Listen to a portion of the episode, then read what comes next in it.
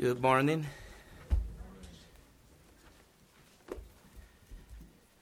It's uh, truly my privilege that I can come and preach. Um, Pastor Brian says he misses us, I miss him. is uh, preaching uh, gives me a lot of thankfulness for Brian and Corey and other men that preach because uh, I don't preach like them every Sunday, so every time I preach, it truly uh, gives me a lot of, to be thankful to them uh, because I know and I feel the the weight of uh, preaching the, the Word of God. Uh, please open your Bible to Colossians chapter 2. Colossians chapter 2. Even though I don't preach often, uh, regularly, but uh, uh, every time I've been preaching lately, I've been preaching from Colossians. Last time I preached uh, finishing uh, Colossians chapter 1, and today uh, we're going to be in Colossians chapter 2, uh, verses 1 through 3. For I want you to know how great a struggle I have for you and for those Laodicea, and for all who have not seen my face to face, that their hearts may be encouraged, being knit together in love, to reach all the riches of full assurance of understanding and the knowledge of God's mystery, which is Christ, in whom are hidden all the treasures of wisdom and knowledge. Please pray with me. Dear Lord,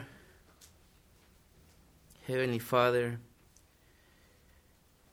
you you know me, Lord. And you know each each child, each person here in this room, and each person who's listening, maybe online or who will listen later. You truly know each of us, Lord. I ask you, Lord, that what is going to be preached and teach today that honors you and gives glory to you and, and helps your church. Is, is that my purpose for this morning that your church, your elected, your your children who who you send your son to die for them, I ask you, Lord, that that through the preaching of today they can be blessed, Lord. But I also pray to you that if there's someone here, Lord, that does not know you and don't have a relationship with you, or is questioning if he or she has a relationship with you, that you will confirm, Lord, that you give them assurance. Thank you. And we pray in the name of Jesus Christ. Amen. So, uh, I I work in restaurants for, for many years, and I remember that uh, when you work in restaurants, uh, you had to clock in. Every time you get there. They give you a number, and I used to be a cook, cooking for many different restaurants, and you clock in so they can record your hours, and they know how much uh, they're going to pay you. And usually in restaurants, they they always uh, the manager, whoever's in charge, they always look at how many hours you have. Uh, if you're getting close to 40 hours, they'll cut you, send you home, not let you work because they don't want to pay overtime. So they're they're always looking at okay, you can only work three hours today, you can only work eight hours today, and they will not allow you to do overtime because then you get paid more or they pay you more. So I remember one time uh, I was working at the end of the week and counting my hours myself, and I'm like, wow, they're not sending me home. I was really happy. I'm like, beginning at 10 a.m. is overtime. I'm making money. And I was working, you know, 2, 3, 5, 5 p.m. came. I'm like, all that time was overtime. And then the manager Then send me home. I wanted to stay. Usually you want to leave, but I wanted to stay. I'm getting paid very well. You know, so I left thinking my check is going to be huge. I'm going to have a lot of money. They, they didn't notice it. So, you know, the check comes later, and I look at it, and I'm like, what? 38 hours? And I go with the manager, very angry. What happened? I thought I did like 10 hours overtime. No. I'm like, yes. He's like, no, look, here's the record. You never clock in. You never clock in. I'm like, what? Can you fix it? No. Really? Well, you need to be careful. What? You need to be careful. That's all he, I got. I, I was so impressed, so angry, and it, don't, it didn't matter how much I work. It really didn't, didn't matter how much I work. In my mind, I was like, I'm going to have a really good check. I'm rich. But in reality, I was broke and poor. so today, here, reading from the Colossians, we're going to learn that the Apostle Paul mentions riches, treasures. And he t- tells them that by loving your brothers and sisters, you're going to find riches and treasures and wisdom and knowledge. And the only way you can reach there and the only way you can have riches, knowledge, wisdom, treasures is in Christ. So, just like my funny story that I didn't clock in, that was the key. I didn't clock in, so there's no money for you. Here, the Apostle Paul says, all the riches, treasures, understanding, wisdom, you find them in Christ. That's the key. So today, don't matter what you are doing, how hard you are working, how, how much you're passionate about something, how much you study, how much you effort yourself, if you are not in Christ, everything is in vain. You're wasting your time. This life has no meaning, and you're going to be just like me, maybe angry, disappointed, and you're going to find out at the end of the day, when you're about to receive a reward, you're going to find out that there's no reward for you. Because you miss the key, you miss what is really important, and that is Christ. So let me remind you what we have in Colossians. Colossians, we have Paul, who is in prison. He is writing to the Colossians from prison. And during his, when he's in prison, he received a visitor, another pastor, Epaphras. Epaphras arrives and gives a, a record, he gives a, a, a tells Paul what's going on on Colossians and the other churches around Colossians. He gives, the, he gives Paul a report about the church. The report is good. There's faithful uh, believers. They're, they're maturing in faith, but there are also problems. And some of the problems, if you remember, are false teachings. Uh, they're trying to influence the church. They're telling the church that Christ is not sufficient, that they need Christ plus works, Christ plus something mystical, Christ plus other, other. And Paul, beginning on chapter 1, rather than beginning and saying and proving that's wrong, he begins with the foundation, which is Christ. He describes Christ, he gives them the gospel, he confirms Epaphras being a faithful minister. Paul also, Paul also ends the chapter 1 describing his own ministry, describing his own work, how he works and suffers and toil and struggle, and he receive afflictions and and he suffers because of the church because he loves the church. So beginning on chapter 2, we continue there. We continue with Paul describing his ministry. And we begin to see how Paul says, For I want you to know how great a struggle I have for you. So here, the Apostle Paul continues the same thought on chapter 1, at the end of chapter 1, where he's describing, he's describing his ministry, and he described it as a struggle. He said, it's a great struggle. What kind of struggle? What, what is this great struggle?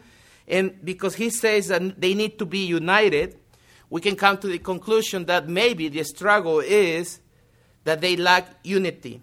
We also know by other letters, uh, Philemon, that he sends a slave that is a runaway, and he sends it to uh, to his owner, and he he sends in that letter to accept him as a brother in Christ. So we know that there's difference in the church from a slave and an owner, but Paul writes through the letters that we all the same in the eyes of God, and so the struggle he's referring to is the struggle of division in the church. Uh, there's no unity in the church. And he describes that as a great struggle because there's uh, people who think they're different.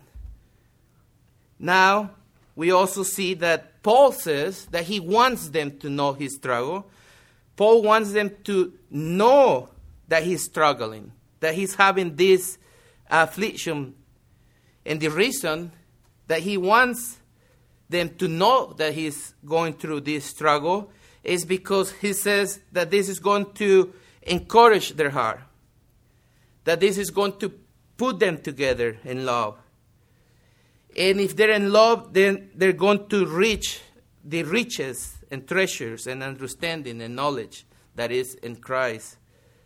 So if they know how much the Apostle Paul is struggling, the Apostle Paul is expecting them some results to change, to be transformed. And in reality, Paul is describing his ministry because he's showing himself as an example. He's showing himself like, see, I work hard, I struggle for you, you should do the same for your brothers and sisters. You should love them too. Now, the Apostle Paul is a great example, a good example, but there's a greater example, and that is our Lord and Savior, Jesus Christ.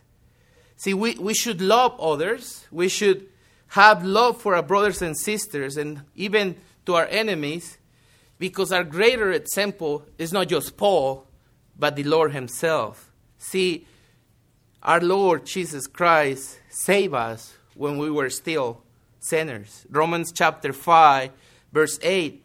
But God demonstrated his own love toward us in that while we were still sinners, Christ died for us.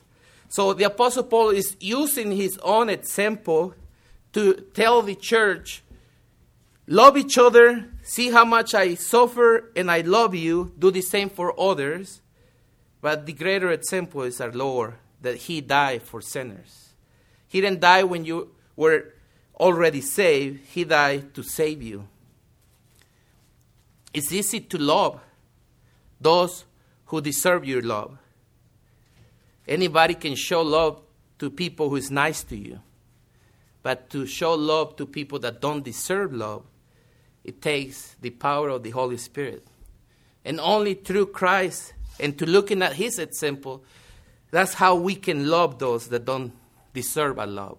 And Paul says, if you do that between your brothers and sisters, you're going to reach wisdom and knowledge and understanding, real riches and treasures. So, why is the Apostle Paul willing to suffer for them?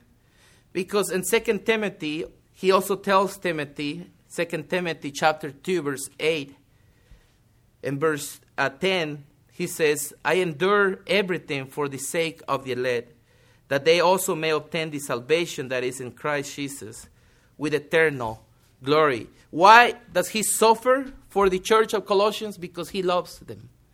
He, he, he says he endures everything for the sake of the elect. Paul is an example of a good leader, a good pastor, a good, a good religious leader that is the example for the church. See, God also loves those, like we see in Romans 5 8, loves that deserve not, not love, deserve not goodness, but still God show his mercy and love. Please go to the find the book of Hosea, Hosea chapter 11, and I'm going to give you time to find it because I know it's a small book, minor prophets, so I won't read until you find it. Hosea chapter 11.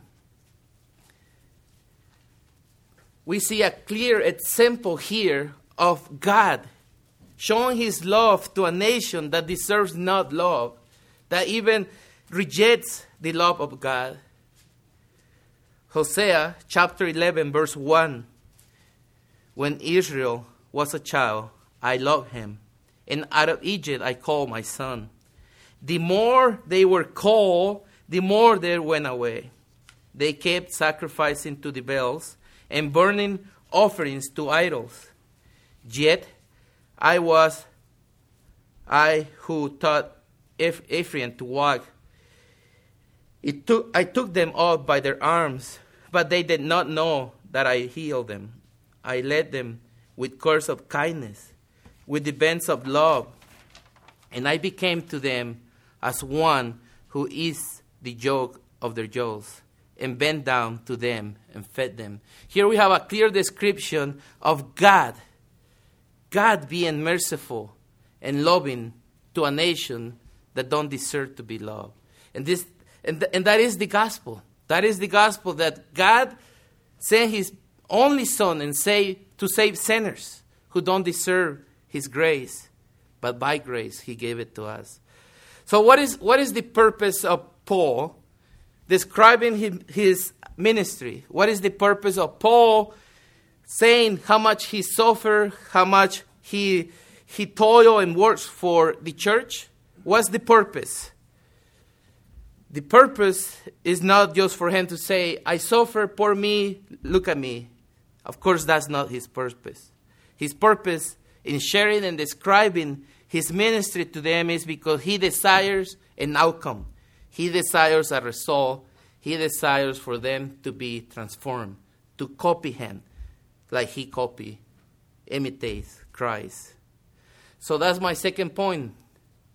He desires an outcome. He desires that based on the connection that Paul makes between his ministry and them, that even though he doesn't have seen them face to face, but they're connected. They're connected because they have in common the faith in Christ.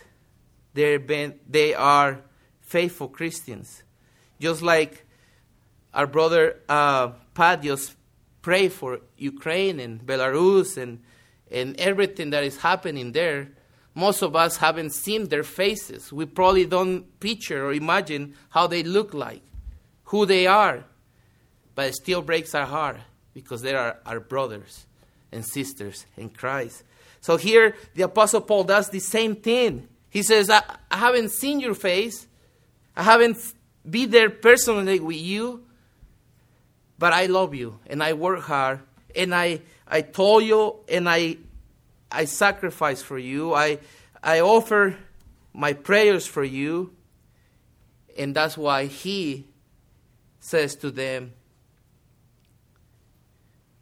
that they must love each other, to knit and love, together in love. And by loving each other, they can reach and taste true riches understanding, wisdom, and knowledge. Paul mentions riches, understanding, knowledge, wisdom, mystery, and treasures. See, this is what the false teaching, the false teachers that came to Colossians, this is what they're promoting riches, knowledge, wisdom, mystery, treasures. See, those false prophets don't sound too different than today, right? They offer almost the same thing riches, wisdom, knowledge, mystical stuff, treasures. And the, the Apostle Paul mentions these things. You can reach and have these things. You can have riches, understanding, and knowledge. You can have treasures but all those things that he mentions, they are in Christ. In Christ. You cannot have riches, knowledge, and wisdom apart from Christ. And that was the false teaching. That you can have riches and knowledge without Christ. Now, the Apostle Paul has knowledge about riches, about treasures. If you look on Philippians chapter 3, verse 8, more than that, I count all things to be lost in view of the surpassing value of knowing Christ Jesus my Lord, for whom I have suffered the loss of all things, and count them mere rubbish, so that I may gain Christ. So the Apostle Paul and his testimony can say, I know about riches, I know about wealth, and I count them all as rubbish, as trash, garbage. See, there's a lot of young people here. And when I was young, my mind was money, money, power, money. I wanted to be the president of Mexico. I know, right? and I don't know you, young people, but in your mind, probably church or Christ is not that important. If you're honest to yourself, probably you're not so excited to be here. But let me tell you, you can work hard, you can invest your time, you can invest your strength, your wisdom, but if it's not in Christ, it's going to be a waste of your time, strength, and wisdom. You must be in Christ, or everything else is in vain. See, the Bible gives us many, many stories to describe the danger in trusting the wrong riches. The danger of trusting the wrong riches. One example is Naaman. If you remember Naaman, leprous, a leprous man. But when he heard that he could be cured, he made a plan and he said, I must go there. He plans a trip to go to Israel so he can be cured from his leprosy.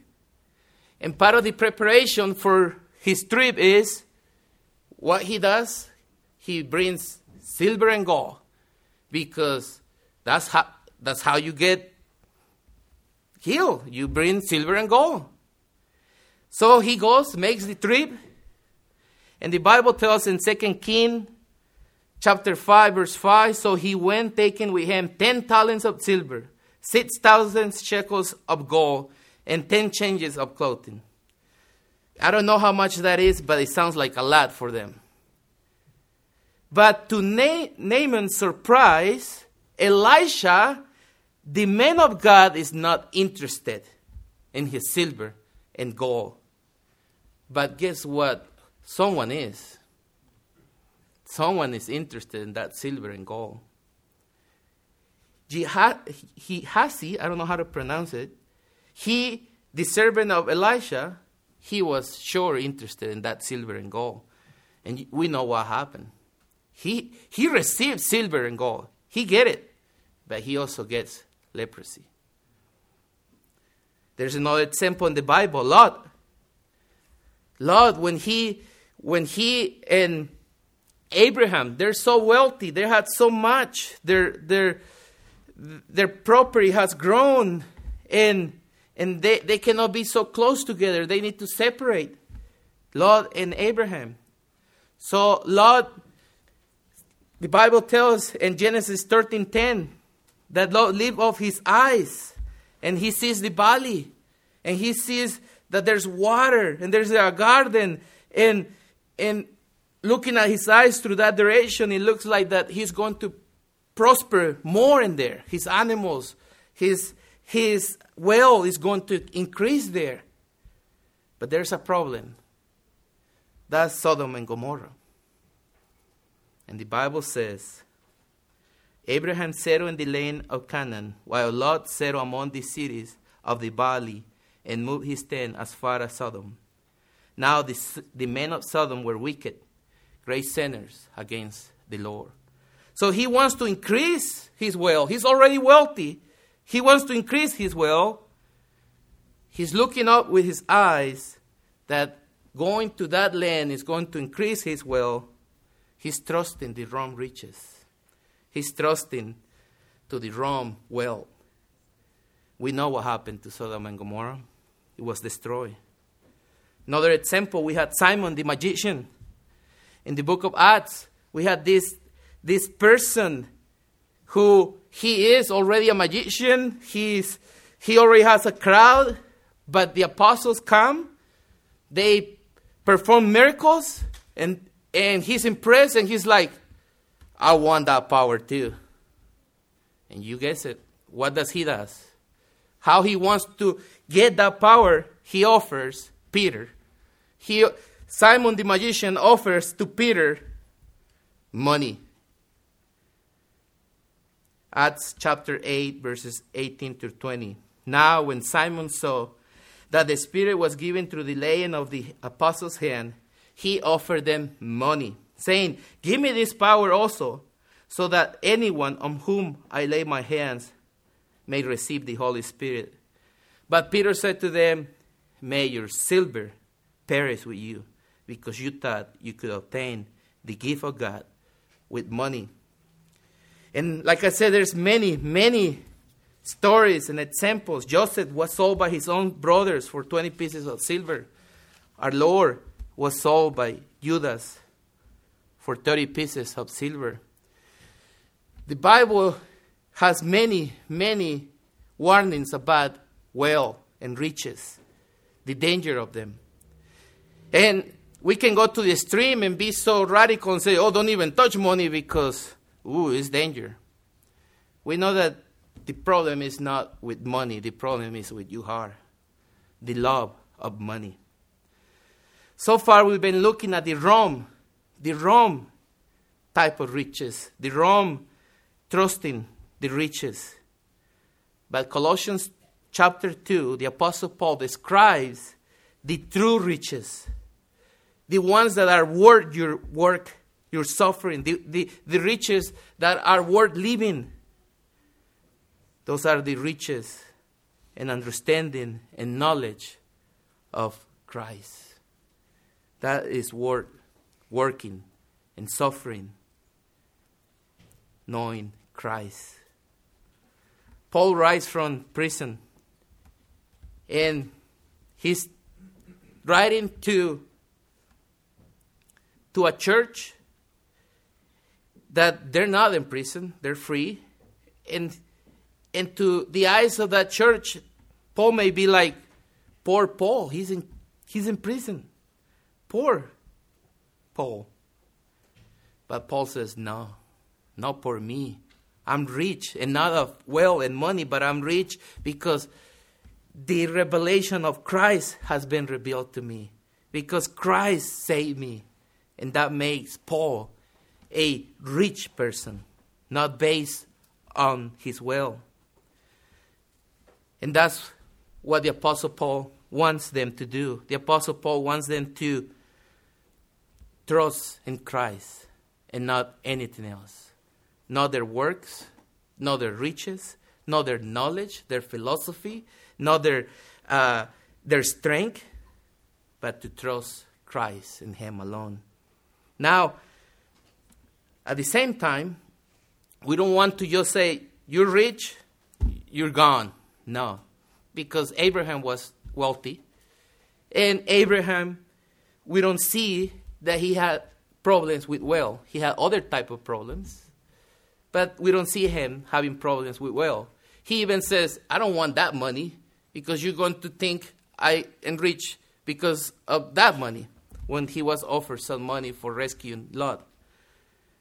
So he didn't have a problem with well. Like I said, the problem is in our heart. Uh, Joseph was also very wealthy.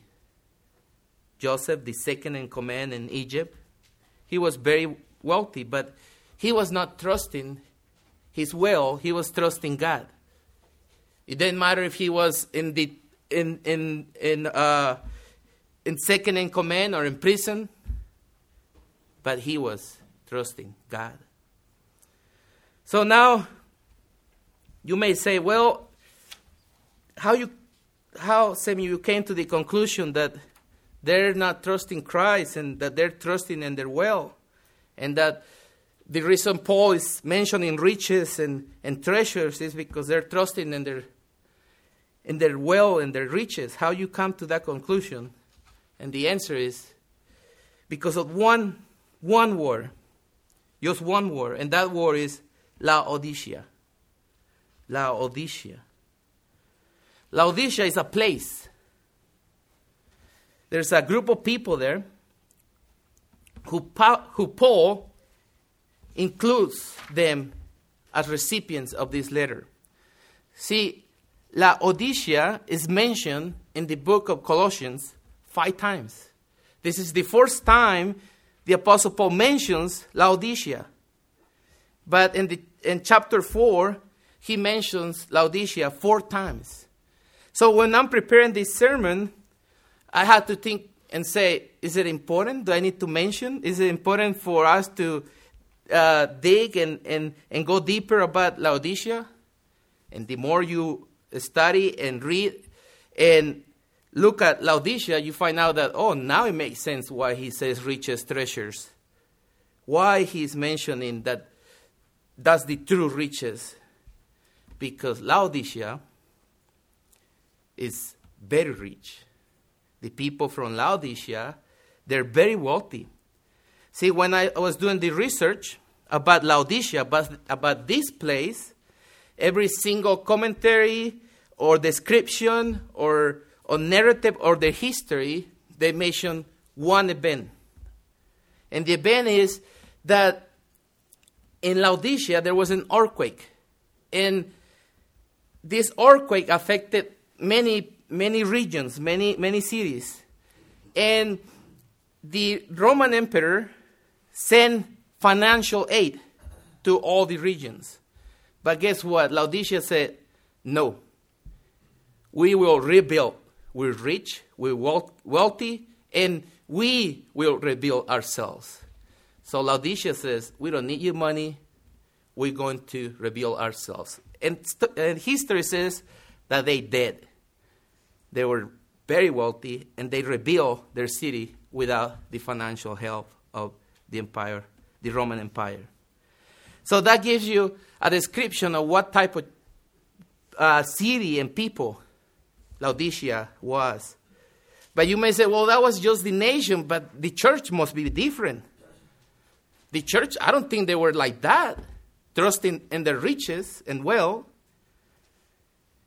But it's sad to say that Revelation chapter 3 give us more information about Laodicea. If you turn there, if you know, Revelation is a letter to seven churches. This is the last church that uh, the Lord is giving a message to, the message to, La- to the church of La- Laodicea.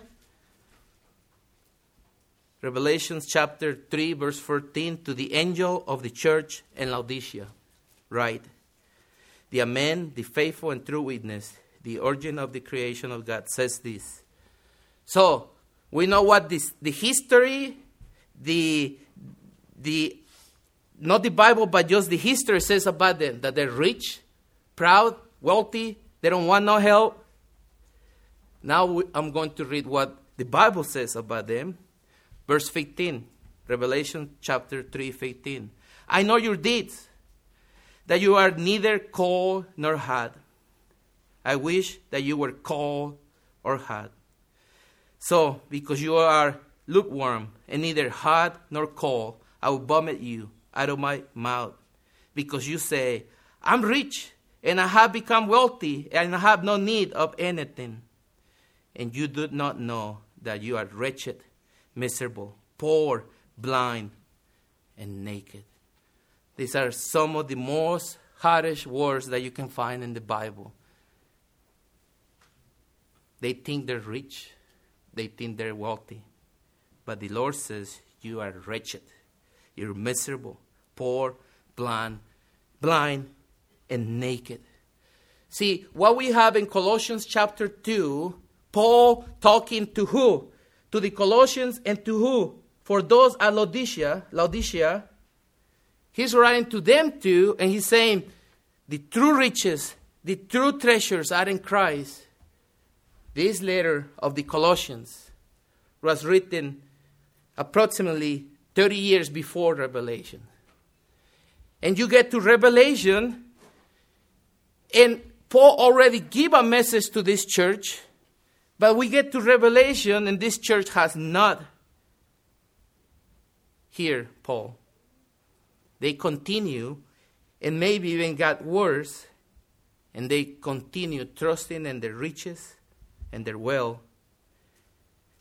And in Revelation 3, we have not kind words, not compassionate words, not nice words, but we have the Lord Himself describing them with harsh words and saying, You are wretched, miserable, poor, blind, and naked.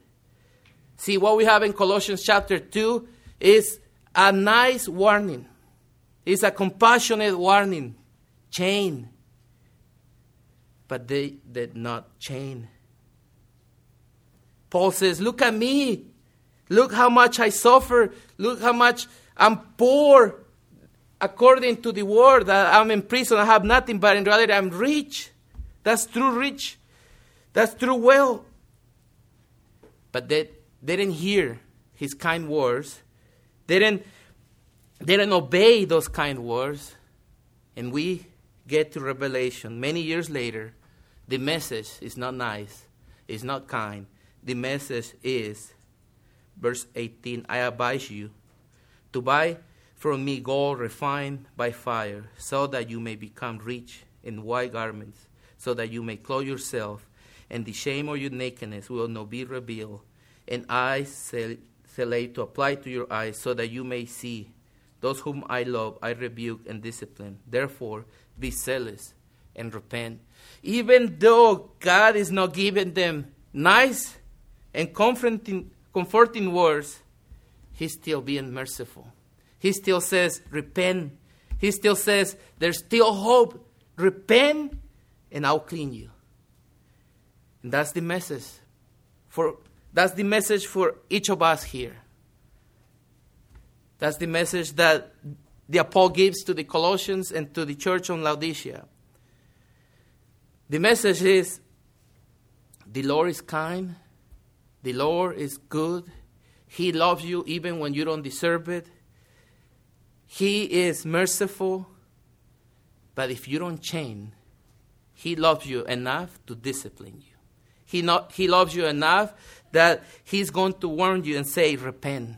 And you must repent. Today, if you hear and you don't know the Lord, please hear my voice. Repent. Repent and believe in Him. Stop trusting your own strength. Stop trusting your will.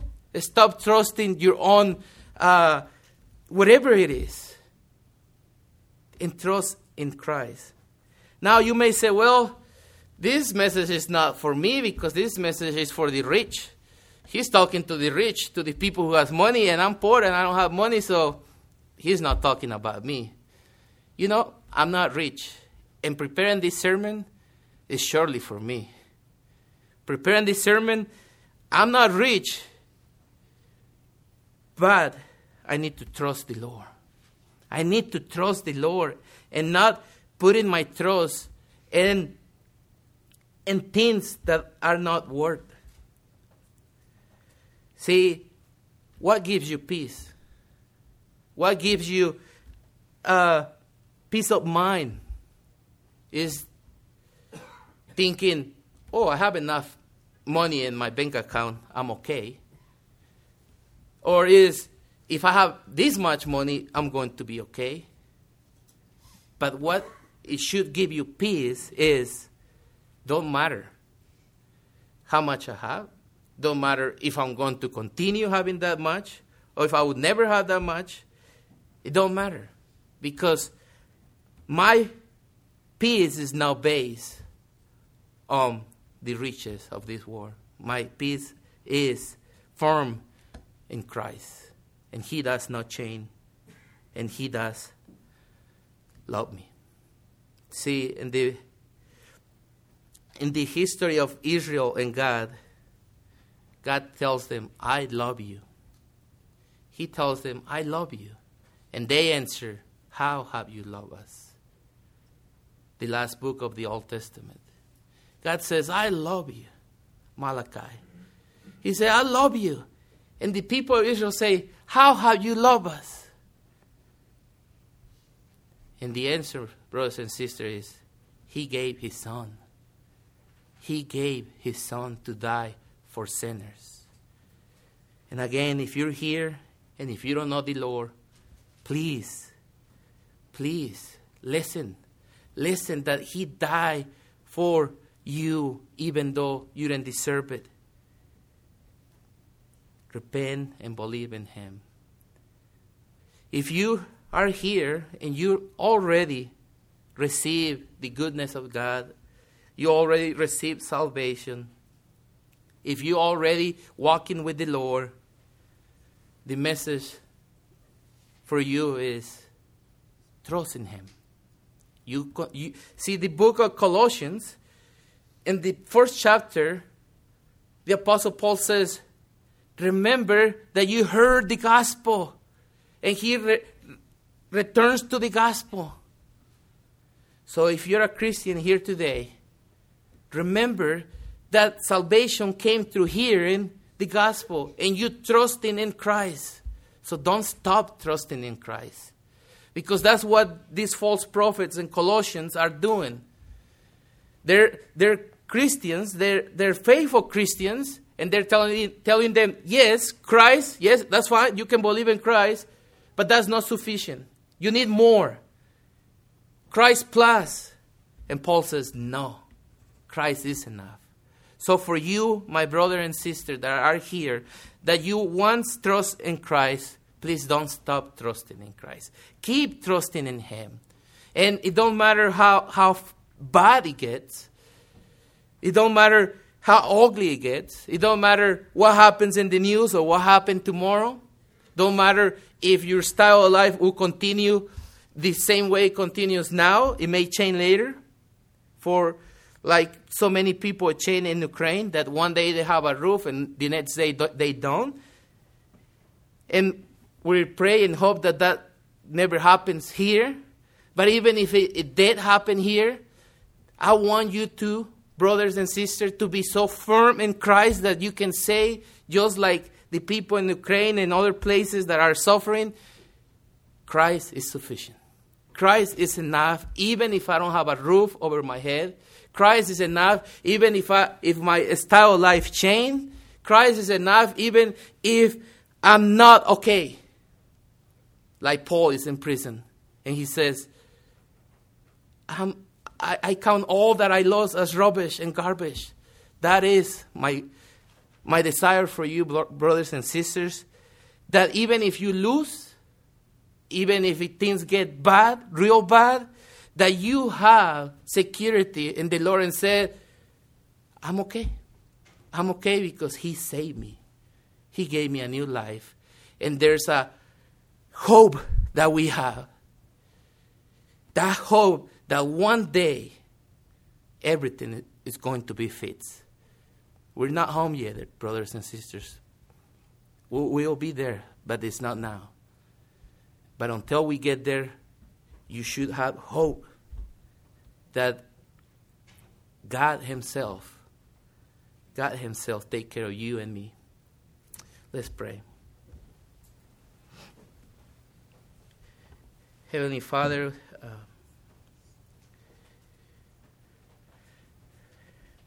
you you left this record of Colossians, you left the record of Revelation, you left this holy book for for our good so we can know you and so we can learn your character, who you are, what please you and what displease you. I help you, Lord. I, I, I pray, Lord, that you help us really believe that Christ is enough. Not just say as a cliche, not just say it as a, because it sounds good or because that's the correct thing to say, but Lord, that that we really believe that that Christ is enough, even if we if we lose everything else. Like the Apostle Paul said, everything I lost, I counted as rubbish. We want to be honest, Lord, and, and say that maybe we're not ready or prepared to say those words of Paul and say, I count it as rubbish, whatever it is, if I lose. Because compared to Christ, Christ has a much greater value. Help us, Lord, that we can we can get closer to that set of mind, to that reality that we can truly believe and really have true riches, Lord. It's in His name that we pray. Amen.